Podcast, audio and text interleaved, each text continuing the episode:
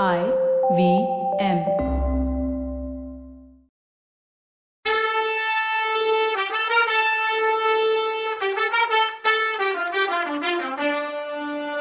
வணக்கங்க. நான் கவிதா பேசுறேன். வெல்கம் டு கதை பாட்காஸ்டின் பொன்னியின் செல்வன். இது எபிசோட் நம்பர் நூத்தி முப்பத்தி மூணு முழுசா அலங்காரம் பண்ணி நந்தினி மாதிரியே உருமாறி இருந்த மந்தாகினி தேவிய சக்கரவர்த்தி பார்த்துட்டார். அவர் மனசுலயும் இந்த ரகசியத்தை பத்தி தெரிஞ்சுக்கணும்னு ஆசை வந்துச்சு. ஆனா மந்தாகினி மேல வந்த அருவருப்பு போகல. சரி வெளியில காட்டிக்காம இருப்போம்னு முடிவு பண்ணார். முதல் மந்திரிய பார்த்து கொஞ்ச நேரம் முன்னாடி உங்களை பைத்தியம்னு சொன்னேன். ஆனா பைத்தியம் எனக்கு தான். இனிமே தினமும் வைத்தியர் வந்து பாக்குறது மட்டும் பத்தாது. நந்தினிய பார்க்க வர்ற மந்திரவாதிய கூட என்கிட்ட புடிச்சு அனுப்புங்கன்னு சொன்னார். பக்குன்னு ஆச்சா அனிருத்தருக்கு. அந்த மந்திரவாதிங்கள எவனும் உங்ககிட்ட வராம இருக்கட்டும்னு மனசுக்குள்ள கடவுளை வேண்டிக்கிட்டாரு. பிரபு மந்திரவாதி எதுக்கு? வேற மந்திரம் எதுக்கு? ஸ்ரீமன் நாராயணனோட மந்திரத்தை விட சக்தி உள்ள மந்திரம் வேற ஒன்றும் இல்லைன்னாரு அனிருத்தர். அதுக்குள்ள குந்தவை கிட்ட வந்துட்டா. அப்பா என்ன அழைச்சிட்டு வர சொன்னீங்களாமே? பழையாறைக்கு போகணும்னு சொன்னீங்களாமே? நாம எல்லாருமே போகலாமா? அப்படின்னு கேட்டா. அதுக்கு பதில் சொல்லாத சக்கரவர்த்தி முதல் மந்திரியை பார்த்து நான் என் கருத்தை மாத்திக்கிட்டேன். இந்த பொண்ணுங்க எல்லாம் ஒரே குஷியா இருக்காங்க. ஏன்னு தெரியல. வீட்டுக்கு புது மருமக வந்த மாதிரி சந்தோஷமா இருக்காங்க. இத கெடுக்கணும்னு எனக்கு தோணல. கொஞ்சம் முன்னாடி சொன்ன மாதிரி இவங்க எல்லாரும் கொஞ்ச நாள் இங்கேயே தங்கி இருக்கட்டும் செம்பியன் மாதேவி உங்ககிட்ட மரியாதை உள்ளவங்க. அதனால நீங்களே போய் அழைச்சிட்டு வாங்க. உங்க சிஷ்ய பிள்ளைய நாகப்பட்டினத்துக்கு அனுப்புங்க. பெரியவரையும் இளையராணியும் உடனே அழைச்சிட்டு வர ஏற்பாடு பண்ணுங்கன்னு நானே சின்னவருக்கு சொல்றேன்னாரு சக்கரவர்த்தி. சரி பிரபு ஆனா எல்லாரும் வந்து சேர்றதுக்கு கொஞ்ச நாள் ஆகும். நேத்து அடிச்ச புயல்ல எல்லா ஆத்துலயும் வெள்ளம்னாரு. அதனால என்ன முதல் மந்திரி? இவ்ளோ நாள் பொறுத்துட்டோம். ரெண்டு மூணு நாள் தானே பொறுத்துக்கலாம். கரிகாலனையும் வர வச்சா எல்லாத்தையும் பேசி முடிக்கலாம். அவன் வரலன்னு சொன்னான்னா நான் தான் போய் பார்க்கணும். நீங்க நாளைக்கே போய் பெரியம்மாவை அழைச்சிட்டு வாங்க. போகும்போது புயல்ல கஷ்டப்பட்ட மக்களை பார்த்துட்டு போங்க. நம்ம குடும்பத்தையே பார்த்துட்டு அவங்கள விட்டுற வேணாம் அப்படின்னு பொறுப்பான மன்னனா சொன்னாரு சக்கரவர்த்தி. இல்ல பிரபு நான் மறக்கல. எல்லா காரியங்களுமே சரியா நடக்கும். நீங்க நிம்மதியா இருக்கலான்னாரு. சொல்லிட்டு அவர் கிளம்பிட்டார். அன்னைக்கு நைட்டு தான் உண்மையிலேயே இத்தனை வருஷத்துக்கு அப்புறம் நிம்மதியா தூங்கினார் மகாராஜா. மந்தாகினி இன்னும் சாகலங்கிற விஷயமே நிம்மதியை கொடுத்துச்சு. அருள்மொழி நாகப்பட்டினத்துல இருக்காருன்னு நிம்மதியாச்சு. சூடாமணி விகாரம் ஸ்ட்ராங்கான கட்டடம். புயலால ஒன்னும் ஆகாதுன்னு கொஞ்சம் அமைதியானார். பழுவூர் இளையராணி உங்க பொண்ணா இருக்கலான்னு அனிருத்தர் சொன்னதை நினைச்சு காமெடியா இருந்துச்சு. இது அப்பப்போ அவரை தனக்குள்ள சிரிக்க வச்சுது. எல்லார்கிட்டயும் நல்லா பேசினாரு. குந்தவையோட மேக்கப் ஸ்கில்ல பாராட்டினாரு. காட்டு மிராண்டி மாதிரி இருந்தவளை தேவலோக இந்திராணி மாதிரி ஆக்கிட்டியே. ஆனா இதெல்லாம் கிழவிக்கிட்டையா காட்டுறது? வானதி மாதிரி சின்ன பொண்ணுங்கள்ட்ட எல்லாம் உன் திறமைய காட்டணும்னு கிண்டல் பண்ணார் குந்தவைய. அப்புறம் பூங்குழலி கிட்ட அருள்மொழிய பத்தி கேட்டு சில விவரத்தை தெரிஞ்சுக்கிட்டார். அதுக்கப்புறம் பூங்குழலி சக்கரவர்த்தி கிட்ட சுவாமி நான் கோடிக்கரைக்கு திரும்பி போறதுக்கு எனக்கு அனுமதி கொடுங்க. என் அத்தைய பத்தி இனிமே எனக்கு கவலை இல்லைன்னா. உன் அத்தை மகன் ஒருத்தன் காய்ச்சல் வந்து கிடக்கான்னியே அவனை பத்தி கூடவா கவலை இல்ல? போறதுக்கு என்ன அவசரம்? கொஞ்ச நாள் இருந்துட்டு போனாரு சக்கரவர்த்தி. பூங்குழலி அமைதியா கேட்டுக்கிட்டா. அன்னைக்கு நைட்டு நிம்மதியா தூங்குனாருன்னு சொன்னோம்ல? கனவு கூட அவருக்கு இல்ல. வந்த கனவு கூட சுப கனவா இருந்துச்சு. அவருக்கு பக்கத்து ரூம்ல படுத்த பொண்ணுங்க கூட நிம்மதியாவே தூங்குனாங்க. ஒரே ஒருத்தி மட்டும் நிம்மதியே இல்லாம இருந்தா. அது ஊமராணி மந்தாகினி தேவி. அவ மனசு பொங்கிட்டு இருந்துச்சு. அவ நினைப்பெல்லாம் பொக்கிஷ நிலவரைக்கும் சொரங்க பாதைக்கும் இடையில இருந்துச்சு. ராவணன் கைய உடைச்சு அந்த பாதையை மூடணும்னு அவ ட்ரை பண்ணது நடக்கல. மங்கலான வெளிச்சத்துல தூங்காம சுத்தி முத்தி பார்த்துட்டே இருந்தா. அப்போ மேல் மாடத்துல ஜன்னல் இருந்த இடத்துல பயங்கர உருவம் ஒண்ணு அந்த அறைக்குள்ள எட்டி பார்த்துட்டு இருந்துச்சு. தூக்கி வரி போட்டுடுச்சு உமராணிக்கு. திரும்பி அங்க பார்க்கும்போது அந்த உருவத்தை காணல. பக்கத்து ரூம் வரைக்கும் மெதுவா பூனை மாதிரி நடந்து போய் பார்த்தா. சக்கரவர்த்தி நிம்மதியா தூங்கிட்டு இருந்தாரு. மேல் மாடத்தை பார்த்தா ஒன்னும் தெரியல. திரும்பி வந்து சத்தம் போடாம பூங்குழலிய எழுப்புனா. அவ முழிச்சதும் சைகையில சத்தம் போடாம வர சொன்னான் அவளும் அதே மாதிரி மெதுவா எந்திரிச்சு ஊமராணிய ஃபாலோ பண்ணா. ரெண்டு பேரும் நடப்பாதையில இருந்த ஒரு விளக்க எடுத்துக்கிட்டு சிற்ப மண்டபத்துக்கு போனாங்க. பக்குன்னு ஆச்சு பூங்குழலிக்கு. ஐயையோ திருப்பி இவ ராவணன் சிலைய உடைக்க போறாளா? சத்தம் இவளுக்கு தான் கேட்காது. மத்த எல்லாரும் எந்திரிச்சிருவாங்களே. அத்தை பைத்தியக்காரின்னு முடிவே கட்டிடுவாங்களேன்னு யோசிச்சா. அத்தை எதுவும் உடைக்க விடக்கூடாதுன்னு முடிவோட இருந்தா. இவங்க அங்க போகும்போது ராவணன் தலை அசைஞ்சிச்சு. என்னது இதுன்னு பார்க்கும்போது தலைக்கும் கைலாச மலைக்கும் நடுவுல வேற மனுஷனோட தலை தெரிஞ்சது. அது மறைஞ்சும் போச்சு. தூக்க கலக்கமும் மந்தாகினிக்கும் அது மாதிரி தெரிஞ்சதோ என்னவோ தெரியல. அந்த ராவணன் சிலை கிட்ட போனான். பக்கத்துல கடந்த சுத்தியில எடுக்கல. ராவணன் தலைக்கும் கைக்கும் மலைக்கும் நடுவுல விளக்க தூக்கி பிடிச்சு காமிச்சான். அங்க ஒரு பாதை இருந்துச்சு. பூங்குழலி நினைச்ச மாதிரியே அது சொரங்க பாதை தான்.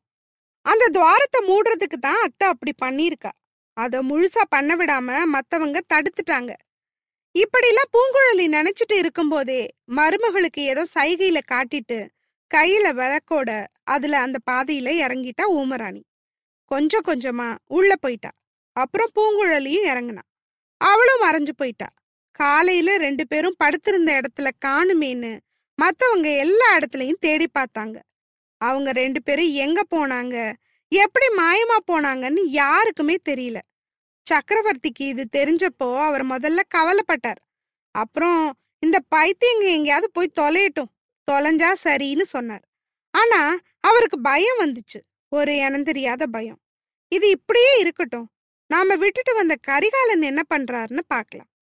ஆதித்த கரிகாலன் கடம்பூர் மாளிகைக்கு வந்ததுல இருந்து அந்த அரண்மனையில இருந்தவங்கள இருந்து விருந்தாளிங்க வரைக்கும் நெருப்பு மேல நிக்கிற மாதிரியே ஃபீல் பண்ணாங்க. இளவரசர் நாக்குல இருந்து எப்படா அம்பு புறப்படும்னு யாராலையும் சொல்ல முடியாது. அதனால எல்லாரும் தவிச்சு போயிருந்தாங்க.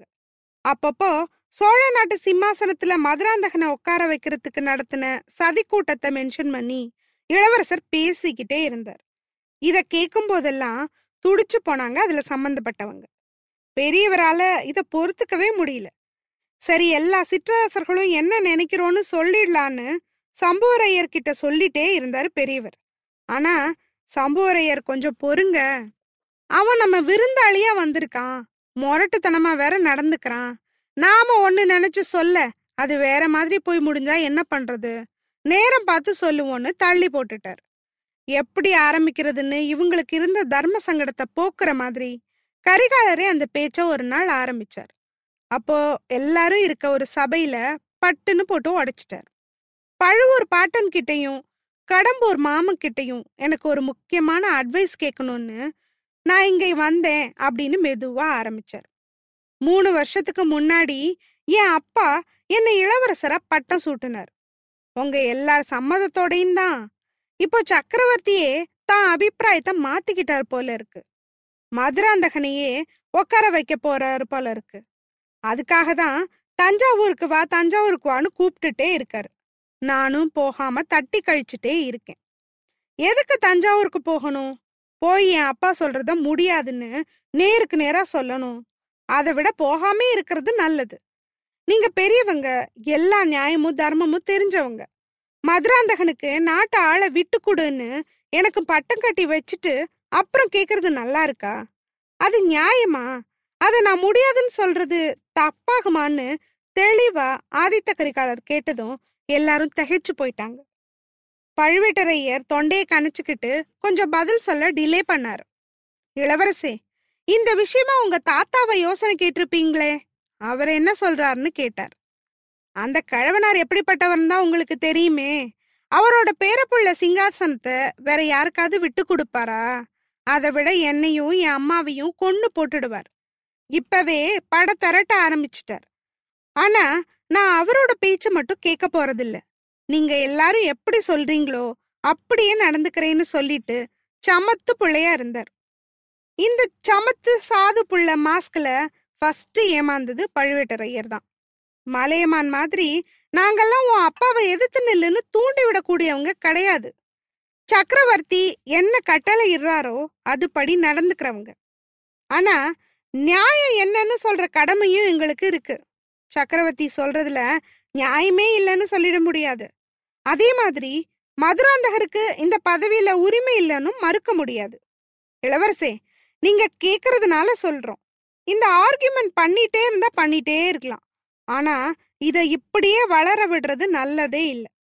சோழ நாடு முன்னாடி மாதிரி ரெண்டு வெள்ளாற்றுக்கும் இடையில இருக்க சின்ன நாடு இல்ல. குமரியில இருந்து கிருஷ்ணா நதி வரைக்கும் பரவி கிடக்கு. இத ரெண்டா பிரிச்சா கூட பெரிய நாடா தான் கிடைக்கும். அதுல கொள்ளிடத்துக்கு தெற்கு உள்ள நாட்டை மதுராந்தகருக்கு கொடுத்துடுவோம். வடக்கு உள்ள நாட்டை உங்களுக்கு கொடுக்கறது நியாயமா இருக்கும். இதுதான் எங்க முடிவு. இதுக்கு நீங்க ஒத்துக்கிட்டீங்கன்னா மேல செய்ய வேண்டியதை செய்யலாம். சக்கரவர்த்திய இதுக்கு ஒத்துக்க வைக்கிற பொறுப்பை நான் பாத்துக்கிறேன்னு சொல்லி முடிச்சார் பெரிய பழுவேட்டரையர். இத கேட்ட ஆதித்த கரிகாலர் கலகலன்னு சிரிச்சார். அந்த சிரிப்பு பெரியவர் வயித்துல ஏதோ பண்ணுச்சு.